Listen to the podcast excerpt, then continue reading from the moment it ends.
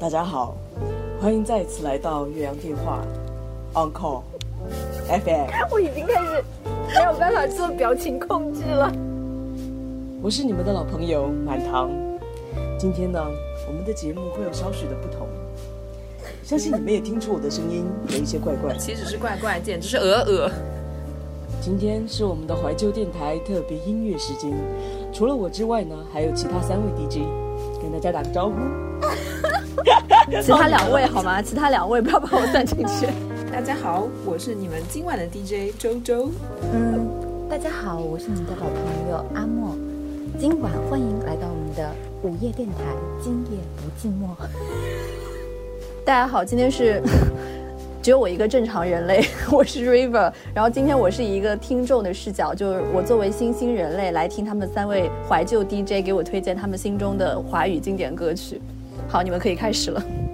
好的，因为前面讲话太恶心了，所以我们现在恢复一个正常的一个语调。那么我们今天呢，主要的议程就是，主要是因为我们现在觉得现在的华语歌没有特别多好听的，所以我们就开始往回听，追溯到我们那个年代。然后我们今天就是来给年轻人们，包括 River 在内的年轻人们，来推荐一些我们那个时代一些怀旧的歌曲。那么呢，就是说，希望你们和我们一起度过这段难忘的时间。我们每轮会每人分享一首自己的就是觉得好的歌曲，从从周周开始吧。哦，今天向大家推荐的第一首冷门歌曲《时代的遗珠》是来自于二零零一年的一张专辑，名叫《爱唱歌爱创作二零零一精选集》啊。那这个“精”呢，就是三个日子的“精”。他的歌手是歌手名字叫陶晶莹，然后我们先来听一下这首歌。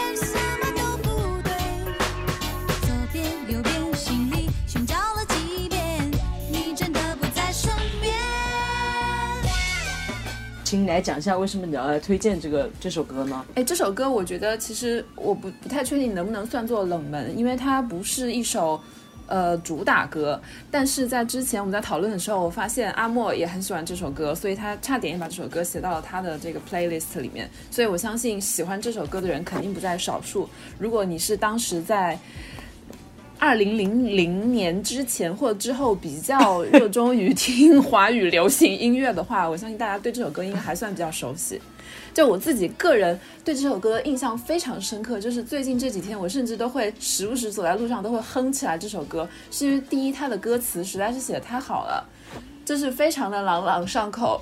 我不知道阿莫是不是也是有这种感觉？对，就是在那时候的华语情歌里面，就是一点都不拖泥带水，也不黏黏哒哒，就会觉得还挺不一样的。对啊，就这首歌，你们刚刚有没有就注意到他说的是，其实是说这个女生她刚刚跟她的前情人分手，才过了十天又三天，然后就坐在餐馆里面发现了那个男生跟另外一个女生在吃饭，她就会觉得说啊。爱可以还能怎样？就是才十天又三天，然后就刚分手的人就有了新伴侣，就觉得好惨的一个情况哦。就是他前面几句描述出来，可是他到了最后就会说，那分手就是已经十天又三天，那怎又怎么办呢？我的生活还是要继续这样子。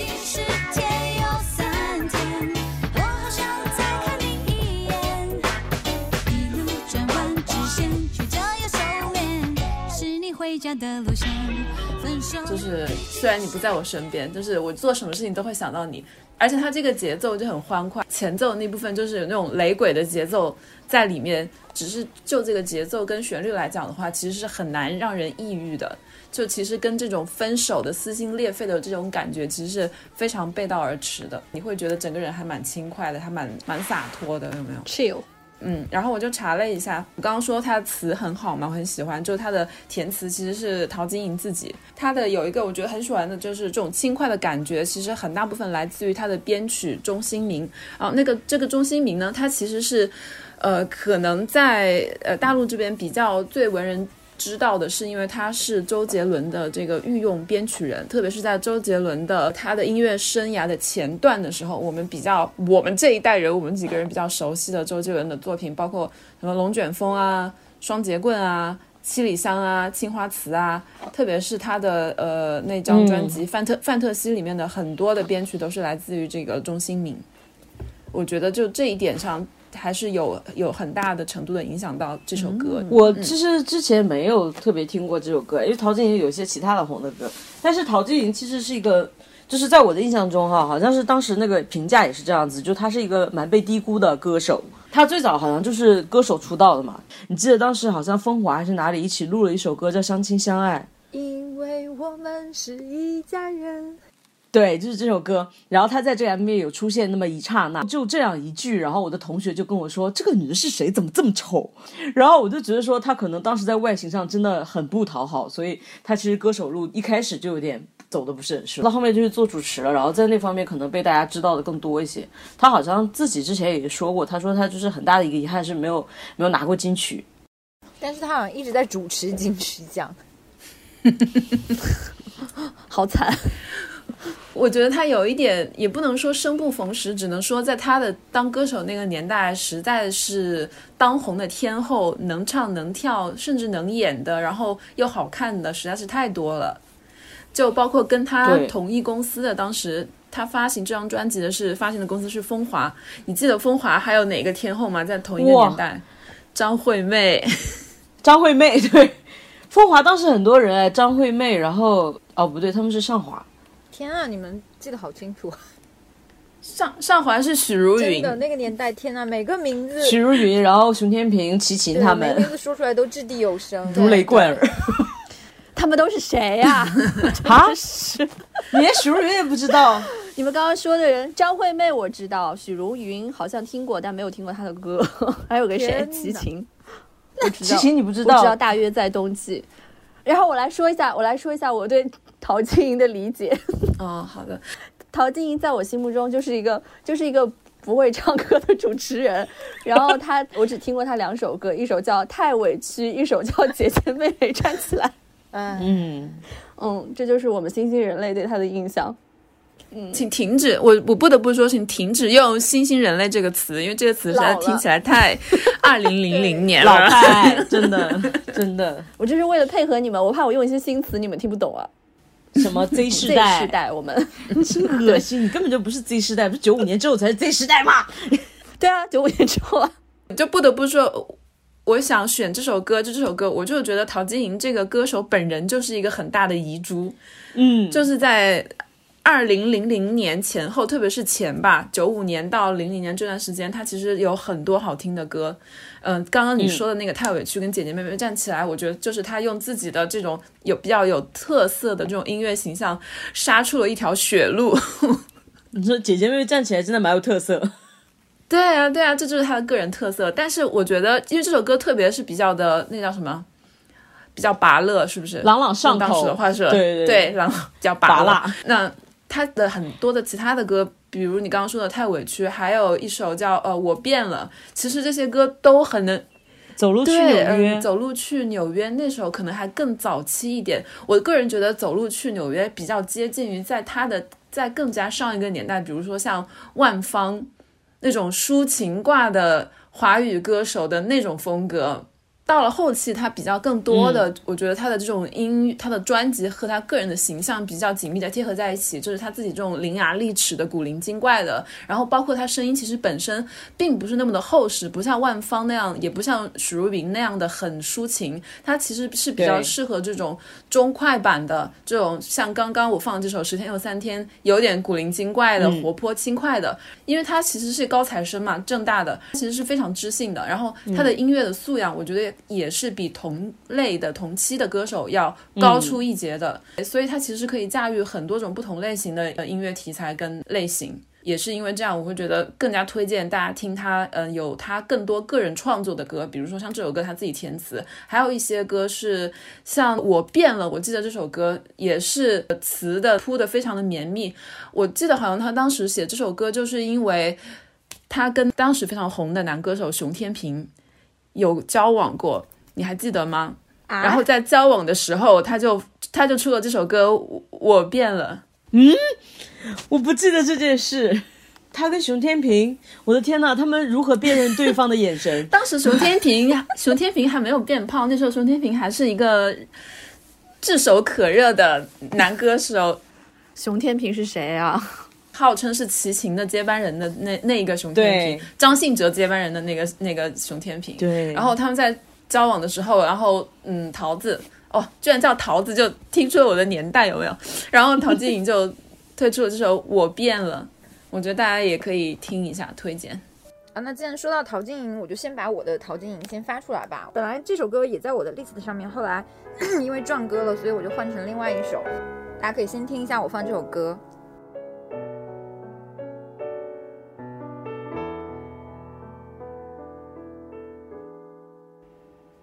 前奏还不错嘛。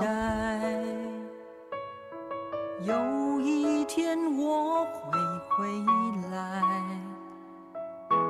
回到我最初的爱，回到童真的身材。我期待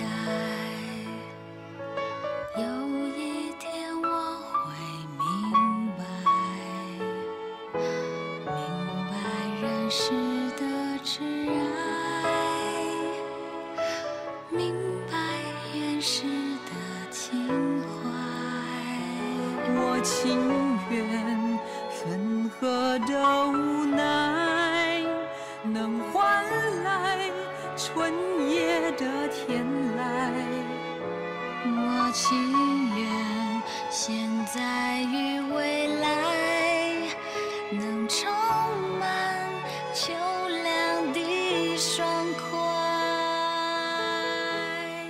这首歌还有刚刚十天又三天是我收听敌台收来的，就是我初中的时候为了学英语，我爸妈给我买了一个复读机，就是刚刚提到的风华唱片的女歌手张惠妹代言的步步高复读机，想读哪里读哪里。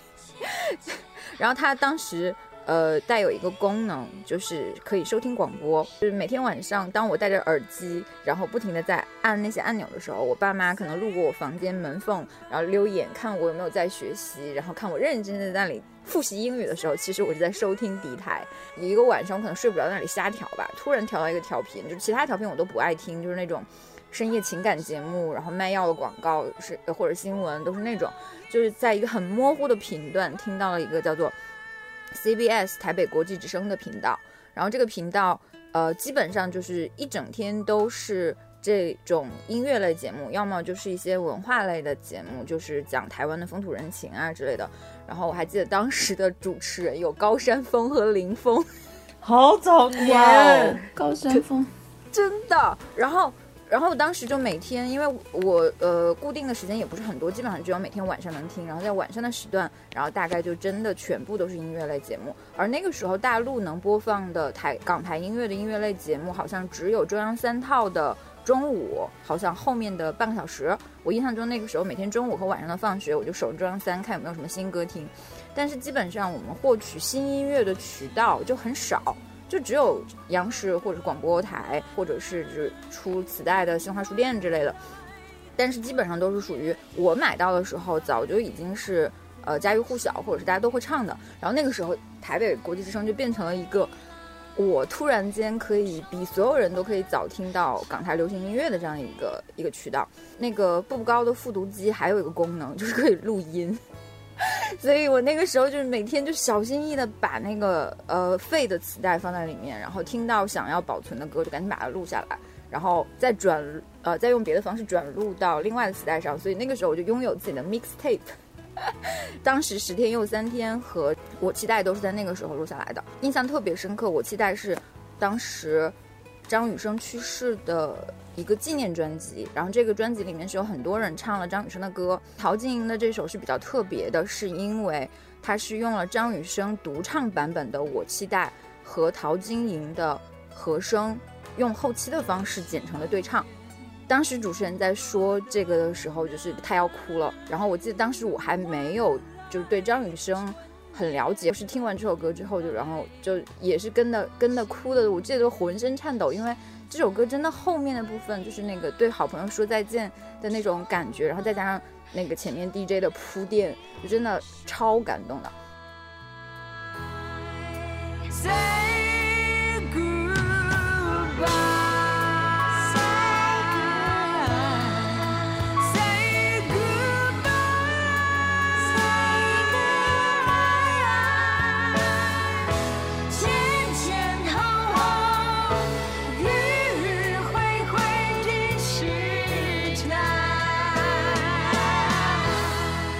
着重提一下这个频道，简直就是我的华语音乐启蒙。然后还有很多其他人都是从这个频道里听说的。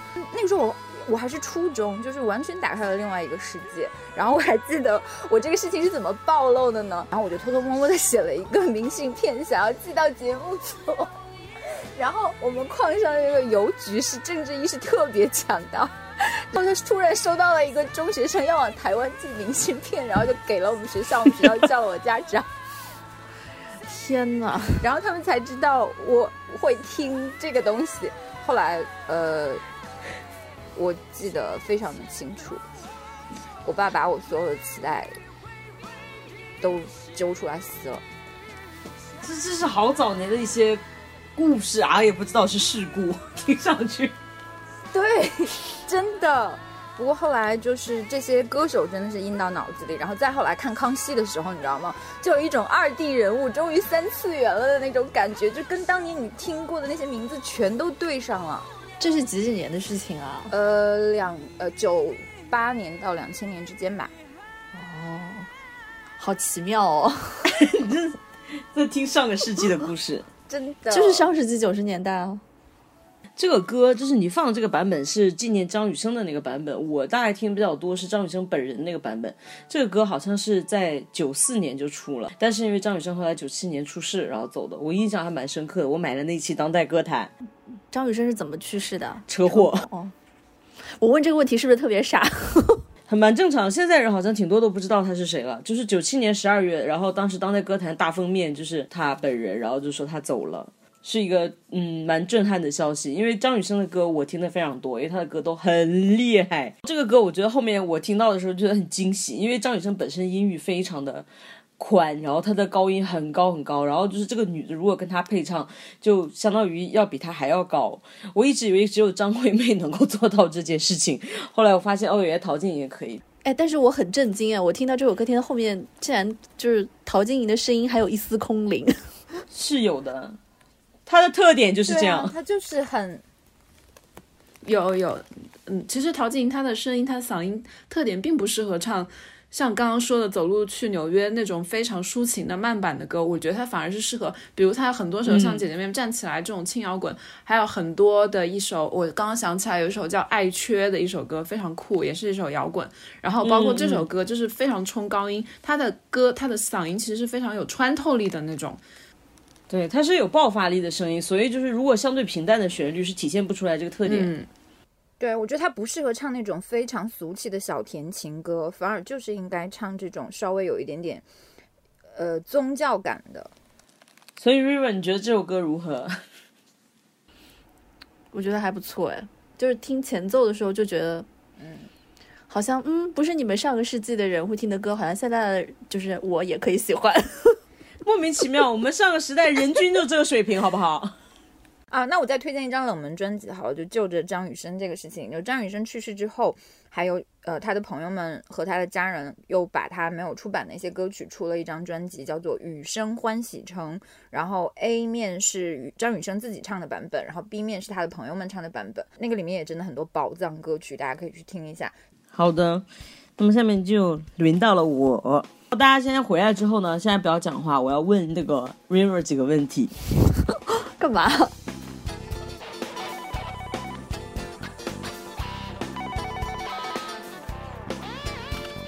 喂，我现在不在，哇哦，我扣我，拜拜。喂，我在说你好。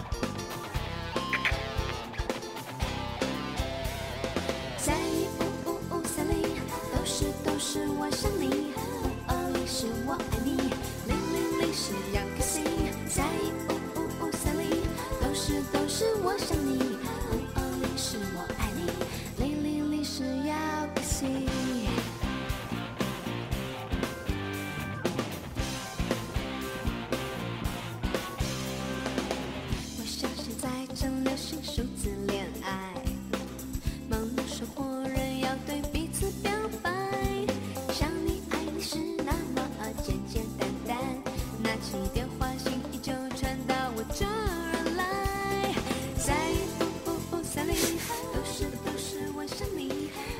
是我爱你。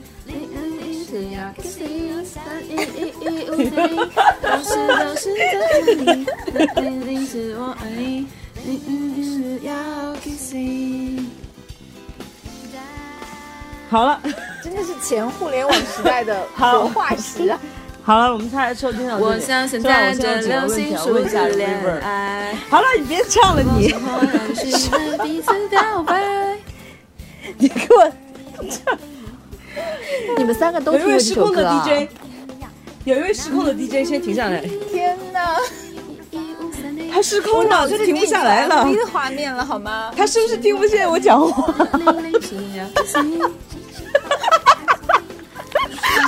怎么回事？录音现场大暴走。OK OK，我停了，我停了。周周，你真的总算回来了，我们叫了你很久，叫你不要再听不是你不能，你不能只让他好好听前面那一段，你还要听中间的那一段啊。我让他听了呀，你听了吗？听了，我听好了。，好，我们现在回来一下，River，你来猜一下这是谁？你应该认识这个人，哈，这个歌手，是台湾的吗？台湾的 Yep，嗯，哦，很红，是一个国民歌手，应该算是。嗯，然后个人风格在过去的几十年中发生过几次非常重大的变化。我们还可以给你一些其他的 hint，比如他跟小 S 是好朋友。范晓萱吗？哦，哇对对对对对对对。我再有个问题问你说，这里面这些数字的意义，你知道它是用在什么上面吗？什么数字？你听到歌词了吗？三一一五三零三一五五五三零，三对三一五五三零，不好意思，电话号码吗？都是天呐，他真的不知道，真的是他什么东西啊生前的那个事情。他生前，对他出生之前的事。写什么鬼啊？什么东西啊？我跟你讲，好，我现在讲我要推荐这首歌的原因，三一一五三零听起来真的很像一个上海市的电话号码。那五二零五二零就我爱你啊，这个我知道。好，零零零呢？零零零，你你你，喂，对，零零是要 kissing，要 kissing，么哦，嗯，有点像嘴撅起来。哦天呐，你们上世纪的人好浪漫哦！所以我这是推荐这首歌的原因。第一个，因为就是这是现代我们五二零在买东西在过节，它是这个鼻祖。然后因为大家后面就有在留言，就是说，嗯，范晓萱出这首歌的时候，应该不知道她后面害了多少就是男性要买礼物。所以五二零是我爱你是从这首歌开始的吗？呃，就是这首歌可能是做了一个推广，但是五二零代表我爱你这个话，应该是从我没有记错的话是轻舞飞扬。天哪，好早年！呃，那那本书叫嗯叫什么？第一次亲密接触最后，是就叫亲密最后第一次亲密接触亲密接触哦，对对对，第痞子菜一，次不是最后一次，第一次亲密接触，对 到底是哪一次？第一次，第一次，第一次亲密接触，这也是九九八年左右的，就是和这个歌差不多同时期出现的。然后我推荐这个歌的原因，首先第一个，因为就是这个真的时代感非常强，这个歌在当时其实一点都不冷门，它是一个红的歌曲，但现在好像没有人知道了。然后就包括五二零啊什么，就是这是很浪漫的一个一些说法，从数字映射过来的，它就叫数字恋爱这首歌的歌名。然后呢，还有另外一个很妙的事情，就是刚刚若不知道这个是用在什么上面的，这个其实是用在当时大家都在用的 BB 机上面的。哦，那我说的也没错啊，电话号码嘛。不，它不是电话号码，它是 BB 机。BB 机后面呢就是叫 call 机，当时有两种，一种是数字显示，一种是汉字显示。然后大部分人用的是数字显示，就是这种，你就可以留小号，比如说五二零是我爱你，零零零是要 kissing 这种的。就是是很浪漫的一个代号，我记得我当时他们就同学也会有嘛，啊充话费送的，然后我的同学之间也会有小号，就比如说有个朋友生日是八月二十号，他就留小号八二零，因为那个时候也没有手机，然后大家打电话可能是在公用电话用 IC 电话打的，打完了之后也不知道这个人是谁，他就会留八二零，你就知道是八月二十号生日这位同学，你就知道他是谁，然后你就可以给他回电话，这真的是一个很。我觉得现在想起来，觉得是很前数字时代的一个一些很浪漫的东西，但现在已经完全不见了。那你们真的要记好多人的生日哦。没有好多人要记，就是因为没有什么人来帮你记，只能靠脑子记，所以都是很熟的，呃，很重要的人，就显得比较特别，比较比较珍贵吧。这是一个时代印记。然后另外一个原因就是说，这个专辑是范晓萱那个《Darling》那个专辑的，是形象转变的第一次，因为他在之前可能就是，嗯，大家印象中那种健康歌啊，或者是那种比较少女啊什么。小魔女对小魔女，还有那种 rain，就是那种少女心情的。但这个好像后来他就说是，嗯、唱片公司给他安排的一个形象，他本人并不是很接受，所以他当时好像去英国留学还是去哪里，然后这是他回来的第一张专辑，这个歌作词作曲都是他自己做的，他就显示出了他很多的音乐才华，并且他当时的造型也很先锋，他是在九八年的时候剃了一个寸头，大家就觉得说哇，他怎么好有个性。对我我印象特别深，而且，如果你们看 MV 的话，就是那个 MV 现在看来也不过时，然后里面还有非常年轻的小 S，也是一个宝藏，这就是我推荐的一个原因。我觉得他的音乐才华是蛮值得被肯定，但他后面好像有点 更怪异了，然后就没有那么被大众能够接受。但是我觉得这个时候大家还是普遍都能够接受的。也没有哎，我我对这张专辑有印象，因为那个时候我们家能收到凤凰卫视音乐台，然后当时他做这个形象转变的时候，音乐台我记得做了一期特辑，专门去采访听众，还有一些乐评人对这张专辑的评价，还有对他改变形象的评价，就很多家长就表示。啊，我以后再也不会给我小孩听范晓萱了，因为以前他唱《豆豆龙》啊，唱什么洗澡歌的时候，就是她就是那种家长会喜欢的女孩子的样子，就那种很温柔的女孩子，也是很多青春期男生的梦中初恋的那种感觉。但是她突然间就，反正就整个人就变成了一个很另类，很另类，然后偏中性的一个呃形象，然后音乐的风格也不再是数字恋爱。我印象中是这张专辑里已经比较轻松和活泼的了，另外的好像就有一点点走走那个爵士或者 soul 的那个感觉了。嗯，他这个里面主打曲那个《Darling》其实都没有得到特别多的肯定，是到很后期大家翻过来听，觉得说哦这个歌还是挺厉害的，在当时可能没有那么普及。我好多年没有听过这首《数字恋爱》，我刚刚一听你放那个 prelude，放那个前奏，我突然觉得跟他前几年推出的那个叫管他什么音乐，几乎是一模一样的。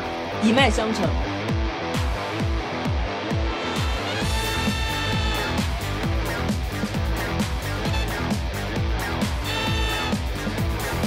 可以说这张专辑，他这首歌应该是他后面十几二十年的一个一个起点吧。所以你觉得好听吗？River？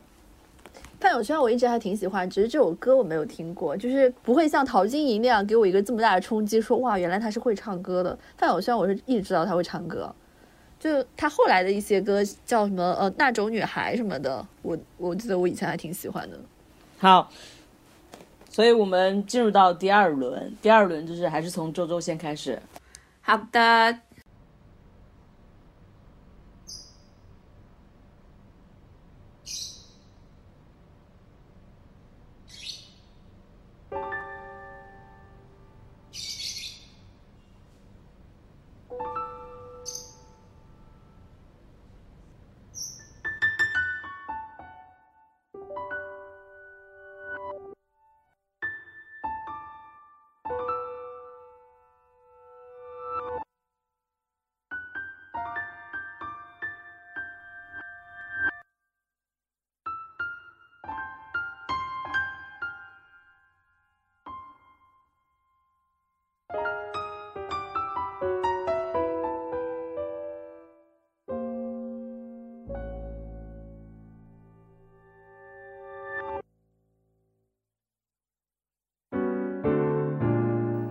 的天空飘雪飞纵，我的心中仿似潮涌，梦里相见如风，梦里一切悬空，尘世。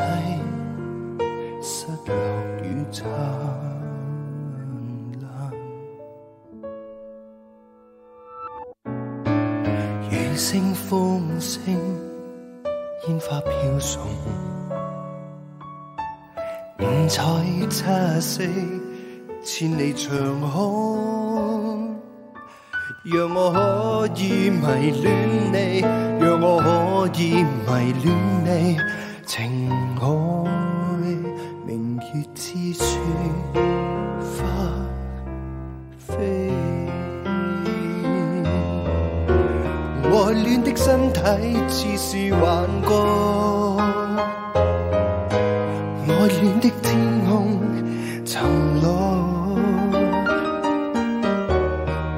花飞雪灿烂没记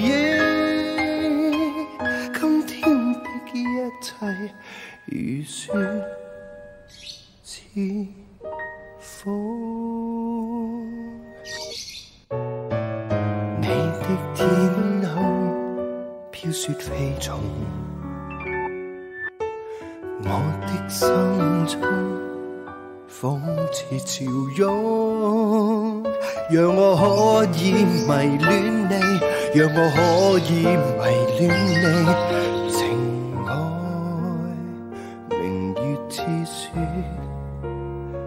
花飞。好，刚刚呃放给大家听的这一首是来自香港的音乐人蔡德才，大家一般叫他 Jason 的一首名字叫《一切城市的享乐》。刚刚大家说这首歌觉得很冷门，但你不会觉得它的旋律还蛮耳熟的吗？没有吗？它的旋律耳熟，但是他这个人太冷门了，你真的好认真在寻找冷门的歌曲哦。是因为你说到说推荐一些遗珠，然后我心里想到的马上就是这首，因为这首歌对于我来说就是印记在我的脑海里面十多年，不曾忘记的这样一首歌，就是我真的觉得很好很好，很爱它。甚至超过了对他的，因为他其实不是这首歌的原唱，这首歌的它的原曲其实是黄耀明的《我的二十世纪》，旋律是一模一样的。我就说嘛，你的掌心失去皱紋，我的呼吸失去微溫。就算一個人監禁，蔡德才是這首歌的作曲，然後呢，他在二零零三年的時候，嗯，在一個舞台劇叫《戀人論語》。你愛你不愛我的這個舞台劇裏面，把這首歌重新演繹了，然後重新改了詞。我后来就是才理解到，为什么现场会就这首歌的前面会有一些好像鸟的啼叫的声音，非常有一个故事的铺陈的感觉。后来我才知道，是因为他的创作是来自于这个舞台剧，所以就解释了为什么这首歌。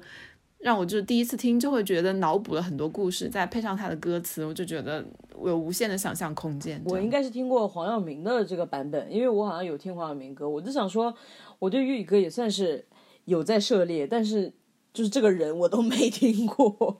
但是这个歌真的很好听，感觉就是我会我去 KTV 可能会想要学，然后去 KTV 唱的歌。但是你去唱在 KTV 唱这首歌，跟老男人唱李宗盛的那个什么山丘没有什么差别。真的，对，反正我本来也就是在唱山丘。蔡德才趁这个机会安利一下他，他也是我比较喜欢的，嗯、呃，幾個香港的作曲人之一。你看一下他就是与之合作的那些香港的歌手，就是他可以最最早推出到呃九十年代初，在那个时候他就已经跟嗯、呃，比如说梅艳芳，然后还有伊能静都有过合作。嗯、我觉得。他最重要的一个合作的对象是 At Seventeen 哦，还有吗？他跟 S Seventeen 还有合作？有过非常长期的合作，就是从 S Seventeen 的第一张第一张专辑发行开始，一直到最后，包括 S Seventeen 哦分开以后，他跟 Alan 嗯，Alan 的去世前的最后一张专辑，他也有非常深度的参与。他真的是一个幕后人哎。他是一个幕后人，然后我特别爱这首歌，一个是因为这个嗯作者这个演唱者蔡德才，另外一方面是这首歌它是收录于二零零四年发行的专辑叫《The Good, the Bad and the Ugly》。它是一张精选集，然后呢，这张精选集特别有意思，它是因为它并不是某一个歌手的或者是某一个音乐的精选集，而是来自于那个人山人海这个音乐厂牌的一个精选集。那是人山人海的作为一个音乐厂牌发行的第二张精选集。它的第一张精选集我也非常推荐大家听，叫《Pretty Happy and Gay》。就一经发行的话，就是整个轰炸香港乐坛，因为它这张专辑就是跟人山人海这个品牌一样，就是收罗了当时香港，现在也是我觉得是最顶尖的一批呃音乐创作人。Pretty Happy and Gay，它里面就有比如说刚刚当时出道的 S Seventeen。然后还有一个女女子组合，它是一个暂时的音乐组合。它的里面的有一位我们非常熟悉的歌手，就是陈珊妮。陈珊妮跟李端贤这两个音乐创作人一起组成了这个音乐组合，叫拜金小姐。他们当时有发一首歌叫《蝶恋花》，也收录在这张《Pretty Happy and Gay》这张专辑里面。然后这张专辑我大概的浏览一下大家评论，就喜欢的人会非常喜欢，然后不喜欢的人就会觉得它的音乐种类实在是太庞杂了。它里面就包括有一些电子啊，然后还有呃英伦摇滚呐、还有包括也有非常甜美的那种民谣啊，全都在里面。每一首歌都是一个不同的风格，但他们合在一起的话，就组成了当时的这个人山人海这个所有的面相。就是又快乐又 gay 对。Pretty Happy and Gay。当时就是发行这张专辑的时候，这个、哦、我要介绍一下音乐厂牌的这个主理人。现在其实大家对音乐厂牌这个概念已经是非常熟悉了嘛，但当时的话其实还是一个蛮新的概念。然后他就是把大家纠集到一起的这个主理人就是黄耀明嘛。然后黄耀明他当时就回应了，他说，因为很多年前 Beyond 曾经说过，说香港没有乐坛，只有娱乐圈。嗯，然后我觉得黄耀明就是接起了这这个大旗，就是说谁说只有娱乐圈，我们也是有正儿八经做音乐的，而且并不是只是纯粹的商业音乐，他们其实是有兼顾了市场跟自己的这个有音乐的追求的。他是想通过人山人海这个独立的厂牌来尝试做一些，说我可不可以在一个比较小的一个市场，就就香港市场或者是粤语市场，能够找到一个商业跟艺术性的平衡。时至今日，在听这两张专两张精选集，分别是《Pretty Happy and Gay》，第二张是《The Good, the Bad and the Ugly》，我觉得都，呃，你是可以在里面，在很多首歌曲里面，一定可以找到你自己喜欢的那几首。好的，我回去就听。我们现在轮到阿莫来分享他的第二首歌曲。嗯哼，OK，那既然呃，我我我是在根据周周推荐的歌曲来调整我推荐歌曲的顺序和排序。荒谬那接下来，既然周周推 对，既然周周科普了一下香港乐坛，那么接下来由 DJ 阿莫带领你们穿越回一九九零年的大陆民谣乐坛。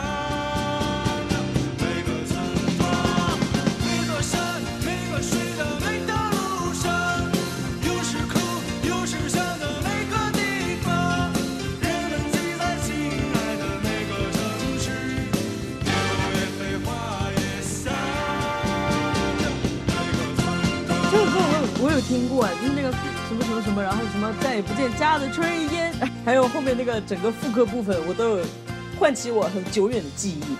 你还记得 MV 吗？是一对儿哥俩穿着那个英伦风衣，然后走在路上，背着吉他一直走，一直走，一直走，走在乡间的小路上。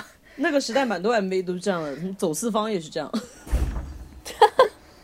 他们是两个人是吗？对他们是一对双胞胎兄弟，叫做黄黄群和黄仲。然后，呃，就是从我们现在的眼光回头看这首歌，它其实诞生在一个非常不一般的年份，就是一九九四年。就是如果对大陆乐坛或者对民谣摇滚这一部分感兴趣的同学们，应该都知道九四年在乐坛是一个什么样的一个年份。等一下，就是等一下，等一下，九四年 River 你出生了吗？出生了，但非常年幼。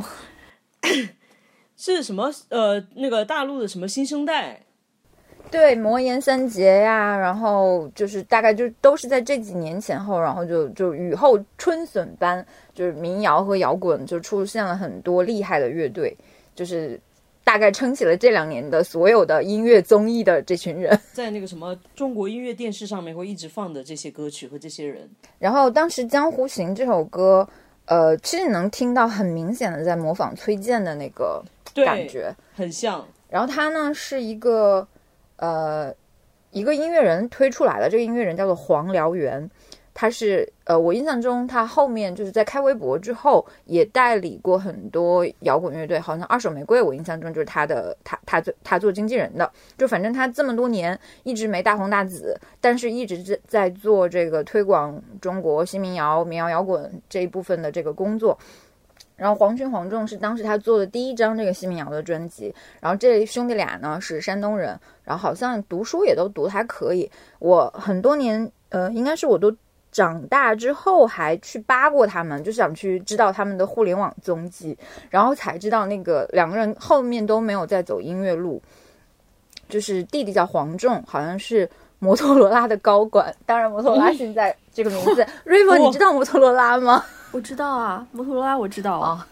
啊，好的，嗯，反正就是也没有走这条路。然后哥哥黄群好像是去美国读了电影，但是就没有任何踪迹。就是你在互联网上搜这哥俩，好像只能搜到这首歌。直到有一天，我可能搜的过于认真，发现哥哥去美国读了电影之后回来拍手撕鬼子的片子，是个导演。天呐，就是我就觉得这这一对兄弟的命运简直就好适合拍类似于这种电视剧，就是讲跨度几十年的这种不同人生的这种电视剧，胸怀呃撑起中国民谣乐坛变边天的一对兄弟，然后最后如何就是成为就是人生路线完全不同的两个人。我当时呃听这首歌是因为这首歌出现在了。当呃一张盗版专辑里，这张专辑叫做《大革新》，革命的革啊、新年的新，就是大革新。我是在做这期节目的准备工作的时候，去搜了一下《大革新》这个专辑，我发现在孔夫子上还有人在卖这张磁带，就应该他当时是某个音像音像店买了一些歌曲的版权，然后出的这种拼盘。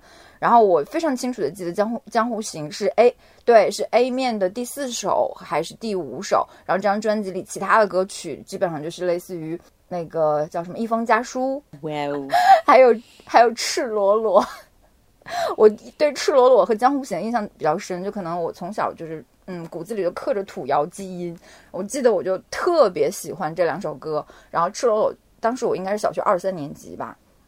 就已经会唱了，然后新年晚会的时候 唱了《赤裸裸》，然后叫家长，就是意思说他这小孩平时听什么歌，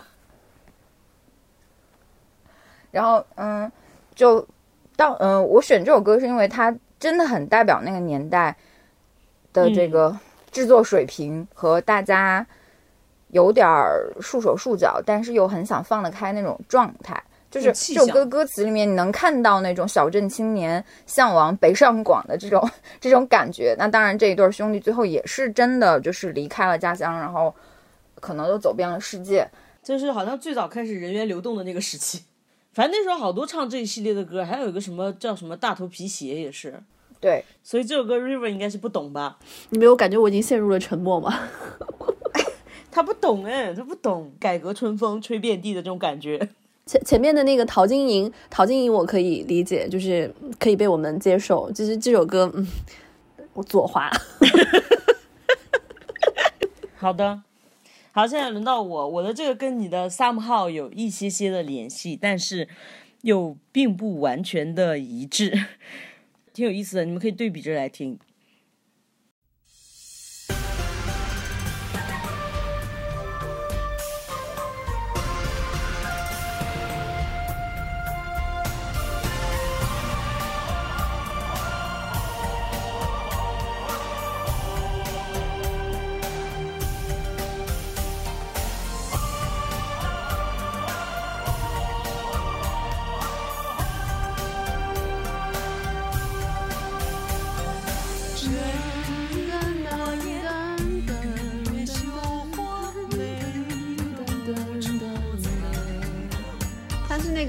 山更爱美人》的姊妹篇。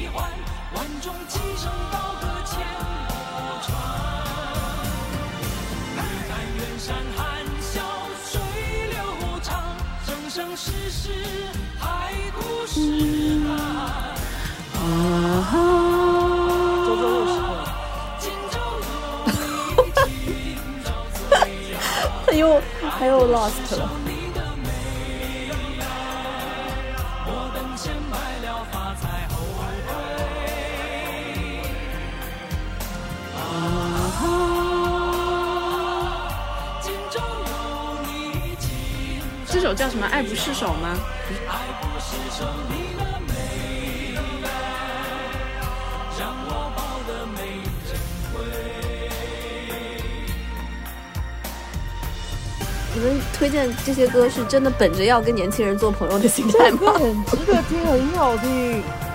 我是至今在 KTV 还会唱，但是就是会收获一片冷场。这首歌就是《爱江山更爱美人》的姊妹篇，还有得意的笑，一起组成了李丽芬中国风三部曲。她真的是个女的吗？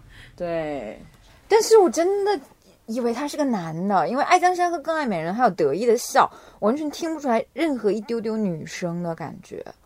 这首歌就是叫做《爱不释手》，我要推荐它，它是李丽芬唱的。这个李丽芬就像刚才那个阿莫讲的，就是好像会觉得他 不知道他是男的还是女的，因为他是一个女的，但是她一直唱的那个歌词的那种是以男性的第一视角来写的歌。他都是以这种呃皇上的这种身份在唱这些歌，包括《爱江山更爱美人》，还有《爱不释手》这些歌。但是他很妙，就是你你想一想，如果这个歌被一个男的唱，他就会变得很爹。比如他有句歌词叫做什么“待我拱手河山讨你欢”，呃，万众什么，哎，万众齐声高歌千古传。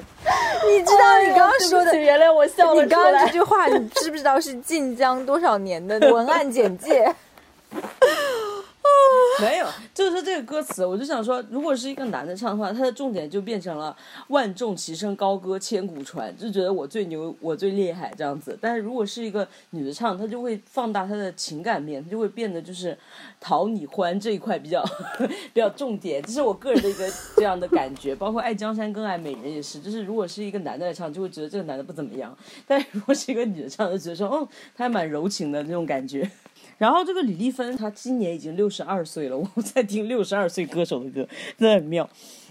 她其实很早年就参加了那个，就是一些比赛，就台台湾地区当时有一些这样的比赛。她跟那个潘越云是同期的。天哪！对，但是因为她可能歌路比较受限，所以她一直都在唱这一类型的歌。再加上我不知道你们记不记得，就是九十年代初的时候，有很多这一类型的剧。就是《倚天屠龙记》啊，什么这些游龙金凤什么的，对，什么李世民啊，什么这些，就是很多这种剧。然后，呃，当时就有两个制作人吧，一个是周游，一个是杨佩佩，就他们两个简直承包了我们那个小城的八点档，就是都是这种这种剧。然后，这个写这一类型的歌曲的这个人就是小虫。这个 ID 太熟了，这个 ID 太熟了。其实这首歌本来就是放在这个这个这首歌是李世民的片头做主题曲的，他就被当时他们那个制作人周游预定，就是说要要要用那个《爱江山更爱美人》来做这个李世民的主题曲。结果呢，就是被这个杨佩佩，就是《倚天屠龙记》的那个人，那个制作人，他就先抢走了，把他拿去做《倚天屠龙记》的这个片尾曲，而且还红了。红了之后，他就没有办法再用了。然后李世民马上就要播出。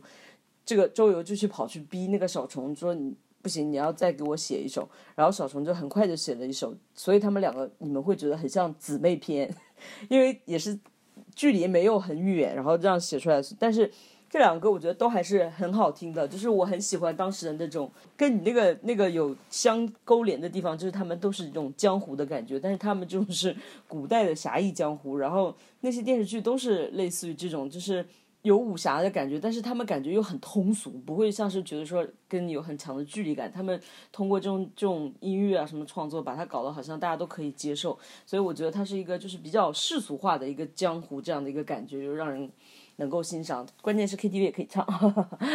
呃，那个时候的电视剧的插曲真的太耳熟能详，从什么包青天到戏说乾隆，戏说乾隆现在。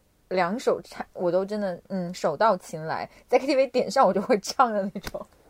River 又不懂了是不是？我我懂啊，我在 KTV 也会唱《爱江山更爱美人》。River 比较熟悉的中国风是从呃周杰伦嗯那开始，但是其实在之前九十年代九三年开始的有一首更你肯定更熟熟悉的歌叫《新鸳鸯蝴蝶梦》。哦，我的天！就是他们刚刚说的那个包青天的那个电视剧的主题曲，我可能觉得这首歌是他的所有这个中国风的，就九十年代中国风的一个开山鼻祖。然后我记得当时还引起了一些争议，就是说《新鸳鸯蝴蝶梦》它的歌词虽然看起来很美，但是它到底在说什么？对，由来只有新人笑，有谁见到旧人哭？我也是可以完全背下来。然后黄安的这首《新鸳鸯蝴蝶梦》跟随后的李丽芬的这几首歌曲，我觉得都是一脉相承，就是每一句歌词好像都挺美的，但是放在一起你会觉得他到底在说什么？那个时候他们就已经开发了一套古风 AI 自动作词人的。但是我觉得他们这些歌曲主要的原因是它配合着那个电视剧看，就会你就会大概会知道他在讲什么，因为你会联系到那些剧情。嗯，好，就是还是从周周先开始。哦，到我了是吧？我是鱼，小龙房间里面的鱼。其实你从没有看过我的身体，其实它和灵魂一样一样美丽。啊鱼啊鱼，走路的鱼啊鱼啊鱼。秋天走到你的房间里。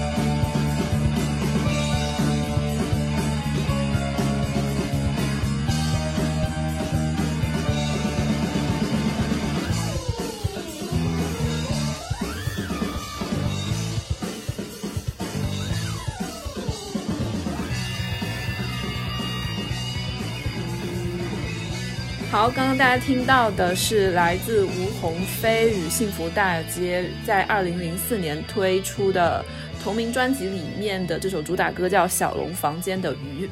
你们觉得怎么样？小龙是谁呀、我是觉得小龙房间里面有一个女鬼，然后到夜里的时候她出来唱摇滚。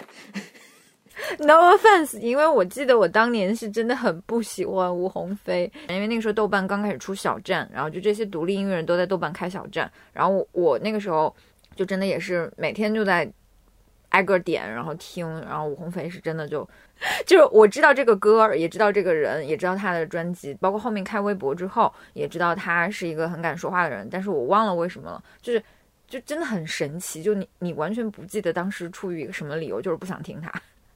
他的这个存在感太强烈了，会不会是因为就是像他这种，呃，可以说是从北京那边出来的这种摇滚女歌手，跟可能你当时比较喜欢的像张悬啊、陈绮贞啊，就是完全是两个极端的。可能你当时是比较迷小清新那一范儿，那那那种范儿的。如果你是喜欢小清新的话，你就不太会喜欢吴鸿飞你。等一下，吴鸿飞是北京那边出来的吗？为什么他的歌里面有很浓重的这种南方的口音感觉？这就要说到他的非常，我觉得非常神奇的背景。他出生于广西壮族自治区三江侗族自治县八江乡马半屯。我的天啊！我就听到他讲话，真的非常有听到表哥的感觉。是的，这是他个人特色之一。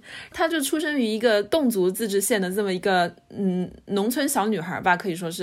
然后在一九九三年的时候考到了清，考入了清华，当时是在清华读环境工程系。你要想到有多多么不容易，一九九九三年在清华读环境工程系，但当时据说是他在清华读了读到一半的时候，可能觉得说，嗯，好像还可以做点别的，于是又去读了传播学系，所以他最后是一九九八年毕业于清华大学环境工程系跟传播学系，然后呢，又继续在清华大学读了一个中文系的现当代文学硕士研究生。所以他是一个高知的表妹。对，他其实是一个高知，他是一个高材生，而且是一个理工科出身的一个高材生。但是他又非常的就喜欢，就当时那个年年代，你想他九三年考入清华，就九三九四年你们刚刚说的那个年代，北京是一个多么有趣的、多么狂野的一个城市，然后就跟大家混 摇滚圈，所以他在一九九四年开始可以说是自学写诗、写歌、玩摇滚、混摇滚圈。在一九九九年的时候，就是创立了自己的摇滚乐队，叫幸福大街。然后当时，呃，自己是作为主唱，然后同时也是词曲的创作。这首《小龙房间的鱼》就是他的第一张专辑的同名主打歌。嗯，我对于吴鸿飞这个人，我跟阿莫的这个有点像，但是阿莫是因为豆瓣看的太多，所以不想听他。我是因为我当时有个同学，那同学非常奇怪，他真的很像一个道姑。哎，你好像还见过。我有就是那个知道你说的是谁？对，对，然后我那个道姑同学，他超喜欢吴鸿飞，然后我们就会觉得说，天呐，这个人肯定很怪，然后我就没有人听他的歌。他确实不是属于受欢迎的那种类型的，当时不是，现在也不是。本身他的声音不知道为什么会觉得特别凄厉，就你们刚刚一听就是说怎么像一个女鬼的声音一样，就特别是在他的第一张专辑里面，这个特点表现得非常明显。他的第一张专辑还有另外一首歌叫《嫁衣》，这首歌它的歌词光是看歌词你就会觉得让人觉得非常的惊悚，对，因为它后面也是有一些让人觉得非常恐怖、悲伤的故事在后头的。现在真的听完之后，我我更觉得我那个同学好奇怪了。对我也无法理解，我感觉就是一个尖叫的女鬼。但是你其实自己，你你你想，他的这首歌的节奏跟旋律其实是还蛮 catchy 的。忽略他的声音的话，其实他这首歌是非常有走红的潜质的。但是我真的想说，九三九四年，当时年少的周迅一个人来到了北京，然后做驻唱歌手。如果这首歌是周迅唱的话，他就会红。是的，你可以说这首歌成也吴鸿飞，败也吴鸿飞。我其实是非常喜欢这首歌的旋律的，他歌词我觉得也很好，但是因为他的声音就导致了，就听他的歌有个门槛在那里。然后到后来他的几张专辑发行的时候，他的这种凄厉的感觉有所减少，他整个乐队的编排还有器乐的使用就更加多元化了一点。但是我就觉得少掉了这种最开始的第一张专辑的那种初出茅庐的，就是好像一把刀子划到了那个黑板上面的感觉。你就是喜欢凄厉的声音，我没有很喜欢，但是他这种就是非常具有标志性的，就是可以说二十多年、三十年来的这个乐坛里面，也就他这一个人了吧。而且他歌词又非常有文学性，包括他专专辑的起的名字都是后面的有一个叫什么，就现在听起来非常的喊口号啦，叫什么“再不相爱就老了”。嗯，咱们就是说他这个文学风格，我们这边都是一个认可，一个大大的认可。但是就是说，像，但是就是说，像他这样的声音，我觉得可能在那个时候，有很多人并没有敢勇有勇气来走出这一步。就是对于这个勇气，咱们这边就是说一个更大的认可。我也完全理解，就是呃，刚刚阿莫说，很多年前觉得他很烦，其实是这样子的。我。今天在网上看到有一些很多年前大家写的对吴鸿飞这个人的一个评论，然后我觉得有句话就是特别适合来形容他，就是说这个人就是一个很难适应规则来生存的女人，不论是明规则还是潜规则，她都很难适应。所以她远看来说是很有趣的人，但近看这个人可能就是一塌糊涂。但是我觉得他整个人生是很有态度的。对啊，他这个人我觉得很，你都不知道把他放到哪个类别里面来认识。比如说我们现在谈这首歌，她是一个摇滚女歌手，在之前她是一个清华大学的嗯工科女女高材生，然后在之后她又是一个记者，她在《新京报》跟《南方人物周刊》都当过很多年的记者，然后包括她跟现在一个已经不能提名字的世界著名的艺术家也是很好的朋友。对，我想介绍这首歌的时候，我还很害怕说，哎，他会不会在。简中互联网已经被封杀了，然后一查发现，哎，他没有被封杀，他最近这几年还蛮活跃的，他发了新专辑，而且他新专辑的方向又是跟他的那个民族，就是侗族的那个，嗯，民族音乐又相关，所以他就这个人就是十分十分之多元，他就是真的很爱发声。无论是从物理上的发声，还是我们从传播意义上讲的发声，真的是用身体在唱歌，然后用自己整个人在给你讲故事，然后把心都掏出来给你的那种。因为现在我们在说什么，大家现在普遍流行的态度，对情爱的态度就是认真你就输了嘛。嗯嗯。可是这个女孩，这个女人，她还是一如既往把心挖出来放在手里，交到你手上的那种形象，我觉得还是挺有意思的。我们这个时代已经承受不起她了，只能说。好的，好，那么我们下面进入到阿莫。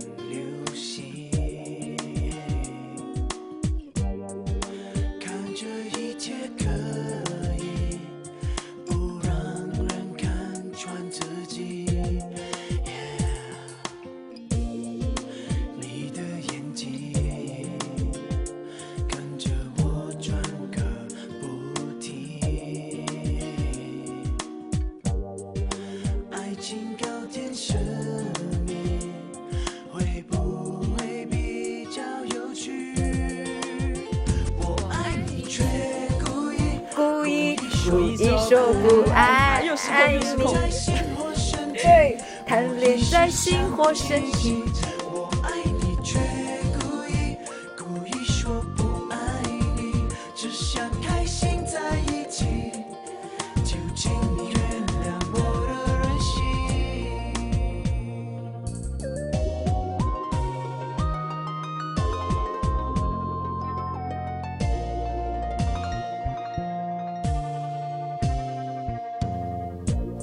我们三个都可以现场大合唱，真的。我选这首歌歌的原因是因为，就是其实陈冠希在那个年代，就是在两千年到两千零三年之间，我觉得他可能跟类似于周杰伦或者是光良之类的比都没有他们火，还包括王力宏。就陈冠希还是属于一个相对小众的一个歌手，他在华语乐坛真正走红，还是因为众所周知的那件事。我要说的其实是他这支 MV 里的女主角，就是那个时候他的呃出能够出演这些男性歌手的主打或者是某个热门单曲的 MV 的女生，基本上就是后面也会拥有不太一样的人生。最有名的就是光良第一次那个主演萧淑慎嘛，大家应该还记得吧？就后来也上过很多综艺，然后也出演过很多人的 MV。但是后面大家关注他的人生就是吸毒啊，或者减肥啊、整容啊什么的。然后在这个《故意》这支 MV 里面的那个女生，是一个长得非常像 Maggie Q 的一个人，就是那个时候好像香港特别流行这样的女生，就是混血一点点的长相，脸非常非常的瘦，然后眼窝呃又深邃又狭长的那种。然后这个女孩子好像叫 Amanda Strong，我印象中。Amanda 是那个呃玉兰油的那个广广告模特嘛？是那个、呃，我印象中是好像，我印象中好像，就反正他呃应该是吧，反正当时玉兰油就很喜欢，然后包括很多的洗发水的广告都很喜欢用这种长相的女生，应该是她。对我当时对她的印象，最后一次新闻的印象就是艳照门之后，她在澄清自己好像没有怎样，就是一个。MV 的女主角或者是一个广告模特，就最后拼命的就要在澄清自己。然后我我就突然想了解一下她现在过得怎么样。然后我那天去谷歌了一下，发现香港的媒体几条新闻跟 Amanda Strong 相关的都非常的神奇。最要命的一条是说，在中环拍到她和助理行走，她的发型糟糕，长得好像一个阿姑，就是会会让我有一种很奇妙的感觉。因为你想象一下，就是作为一个这个，呃，一个男主角和一个女主角，大家现在对于陈冠希就仍然是他又出了什么单品，然后他又推荐了什么球鞋，然后他和就是秦舒培怎么样怎么样，就是大家对于陈冠希的这个报道，还有他自己的这个社交媒体的影响，好像艳照门其实对他来说已经过去了，但是阿曼达·斯壮现在就变成了一个就是被媒体在这样去形容的人，就会让我觉得特别的。难过也好，或者怎么样，当然人家的生活肯定还过得还不错，好像又开甜点店，然后又怎么样了？我就就只是觉得，同样的一个事件，在不同人身上的这个走向，嗯，就包括刚刚提到的这个重要事件之后的这个阿娇，还有张柏芝的人生，好像就是我们从今天的视角再回头看，好像对于男性和女性的影响还是真的蛮不一样的。好啦，我的故事说完了。那你为什么会想要选这首歌呢？就是这首歌对于，就是它这个呃歌手的意义是大于这首歌的意义，是吧？嗯，对。而且当时我这首歌给我的感觉就是，陈冠希并不是一个非常像、嗯、呃非常像王力宏那样有呃该怎么说？就是陈冠希在这张专辑里面，包括这个 MV 里面表现出来，其实有一点点酷和羞涩的。我当年是真的很喜欢他。讲到他的音乐这块，我大概去年还是前年，可能有一个项目是要跟他合作的，本来是要跟他合作的，然后我就要去研究他的音乐，所以我在那个带着，所以我才说他的音乐当时还是可以听的。然后我听了一下午他的音乐，我听的耳朵都麻了，因为我觉得每一首歌都一样，就是。我觉得后面那些说唱我真的是听不进去，就是包括他和对，很多就是说唱厉害的音乐人合作那些我也听不进去。我听你们发的这个故意，我就有一种好听但不是很时髦的感觉。嗯，因为它属于那张专辑里比较好唱的，另外的歌都不是很好唱。哦，有可能是因为这样。其实我能唱得出来的陈冠希的歌也就这一首，其他的我都不知道，因为他的歌。据他自己后来讲说，他其实从一开始唱出发第一张专辑就非常有自己的想法，但是唱片公司就要把他打造成男偶像的样子嘛。他自己从其实从小就是喜欢嘻哈的，喜欢 rap 的，然后但是唱片公司让他唱情歌，因为这样的话就比较好赚钱。当时的香港乐坛里面唱嘻哈都是那种比较小众的，就不能称为偶像嘛。然后他就据他说，他是被迫就唱了很多情歌，其中包括这首最红的《故意》。但他自己本人是不喜欢的，他自己最喜欢的还是还是嘻哈，还是饶舌。但是就无奈，我觉得这种东西其实是需要天分的，特别是你是嘻哈饶舌，对，非常需要天分，并不是自己表演自己唱就好了，你要自己写的。可是无奈何，我不知道他是自己天分有限，在写的这方面，我觉得所以他一些比较好的，像那个呃，他比较出名的是叫什么？那首叫《战争》吧，陈奂仁好像是一起，对，是别人帮他创作的。对，那其实陈奂仁陈奂仁自己表演的那一部分就 嗖嗖。坦白讲，没有什么个人风格。但但但他当时的，因为他出头几张专辑的时候，呃，拿到的资源还是蛮多的，所以像我刚刚说的《Edison》这张专辑里面。他是把 Edison 拆开了嘛？我当时就觉得这个名字哇，好妙哦！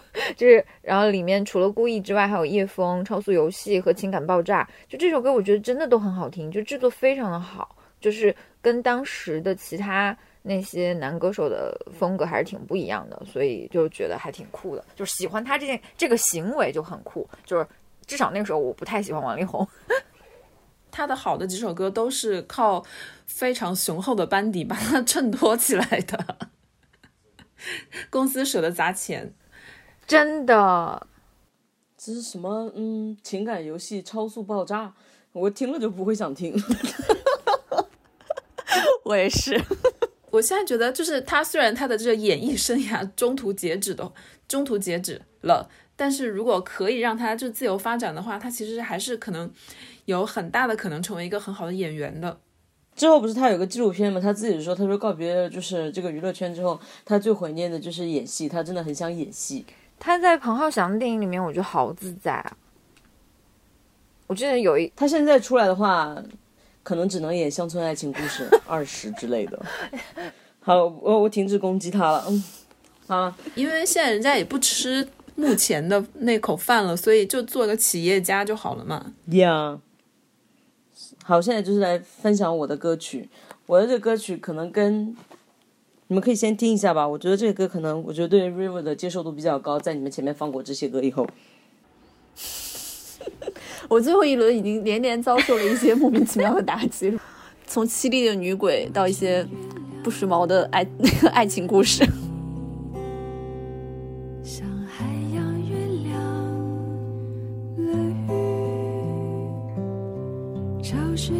月光下流动着语言，说我已原谅了你。幻想没了身体，想挣脱地球的力，虚无的表。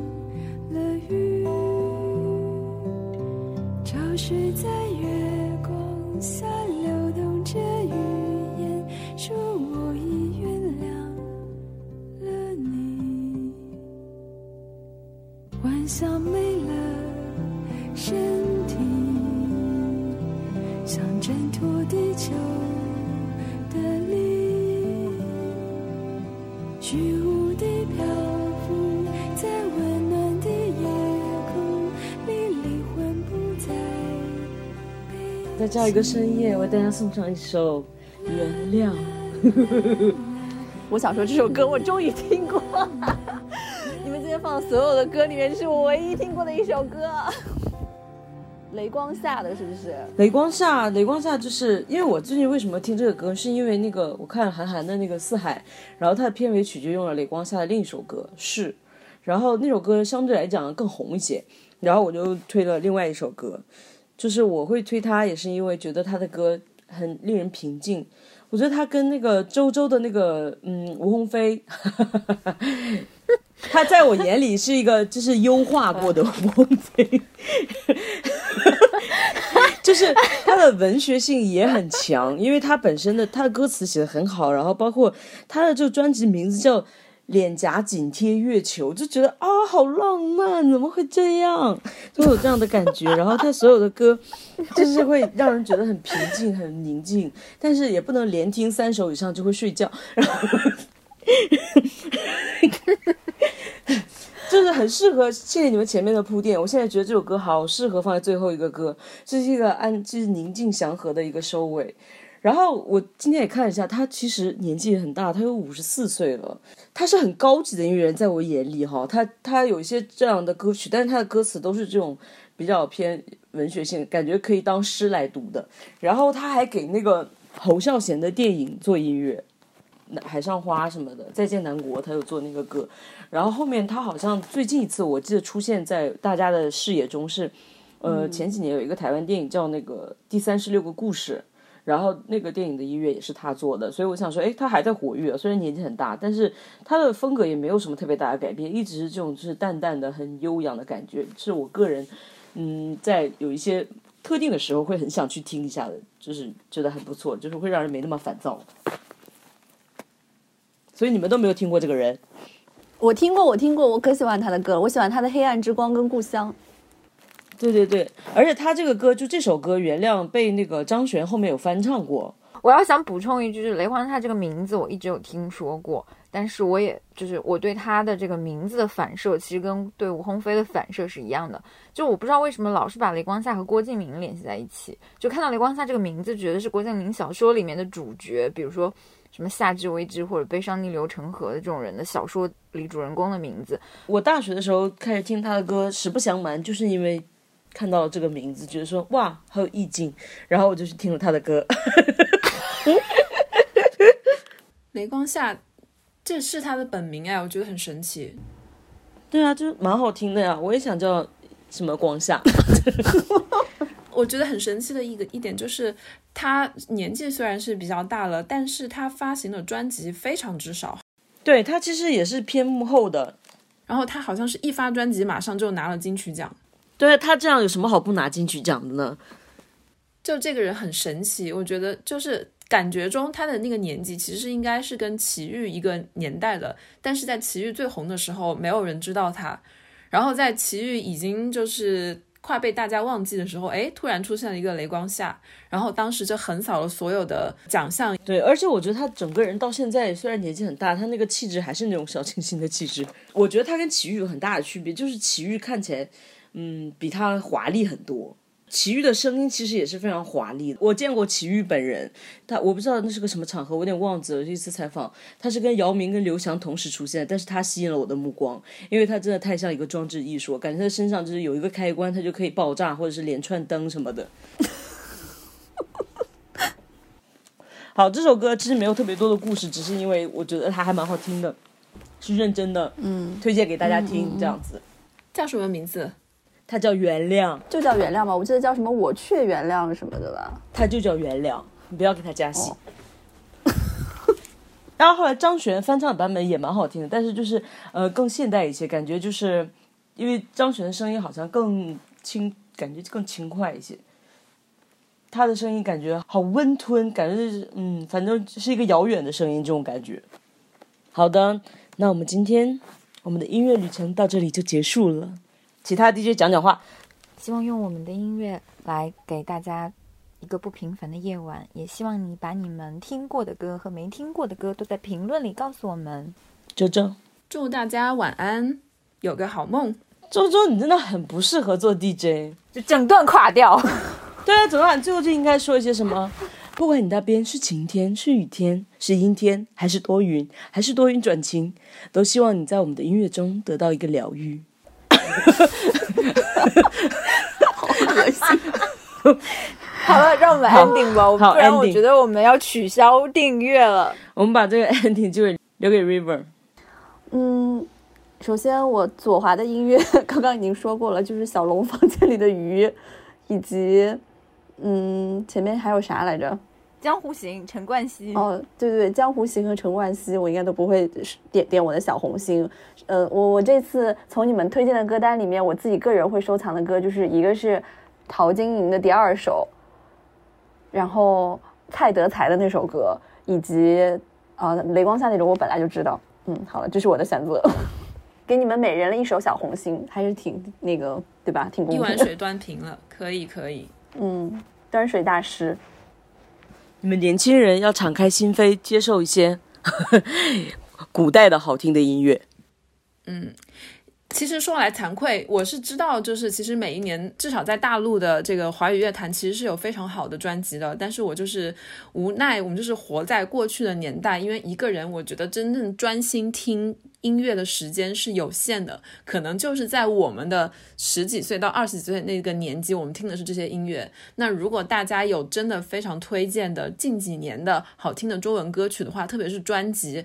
我觉得也欢迎大家在我们的节目下面留言对，言。而且如果大家对以前的古代的音乐有兴趣的话，我们也可以再出一下，因为那个阿莫那边还有很多歌没有放出来。你们怎么不不想听一下我推荐的歌？真的是下次吧。好的，下次我们推荐。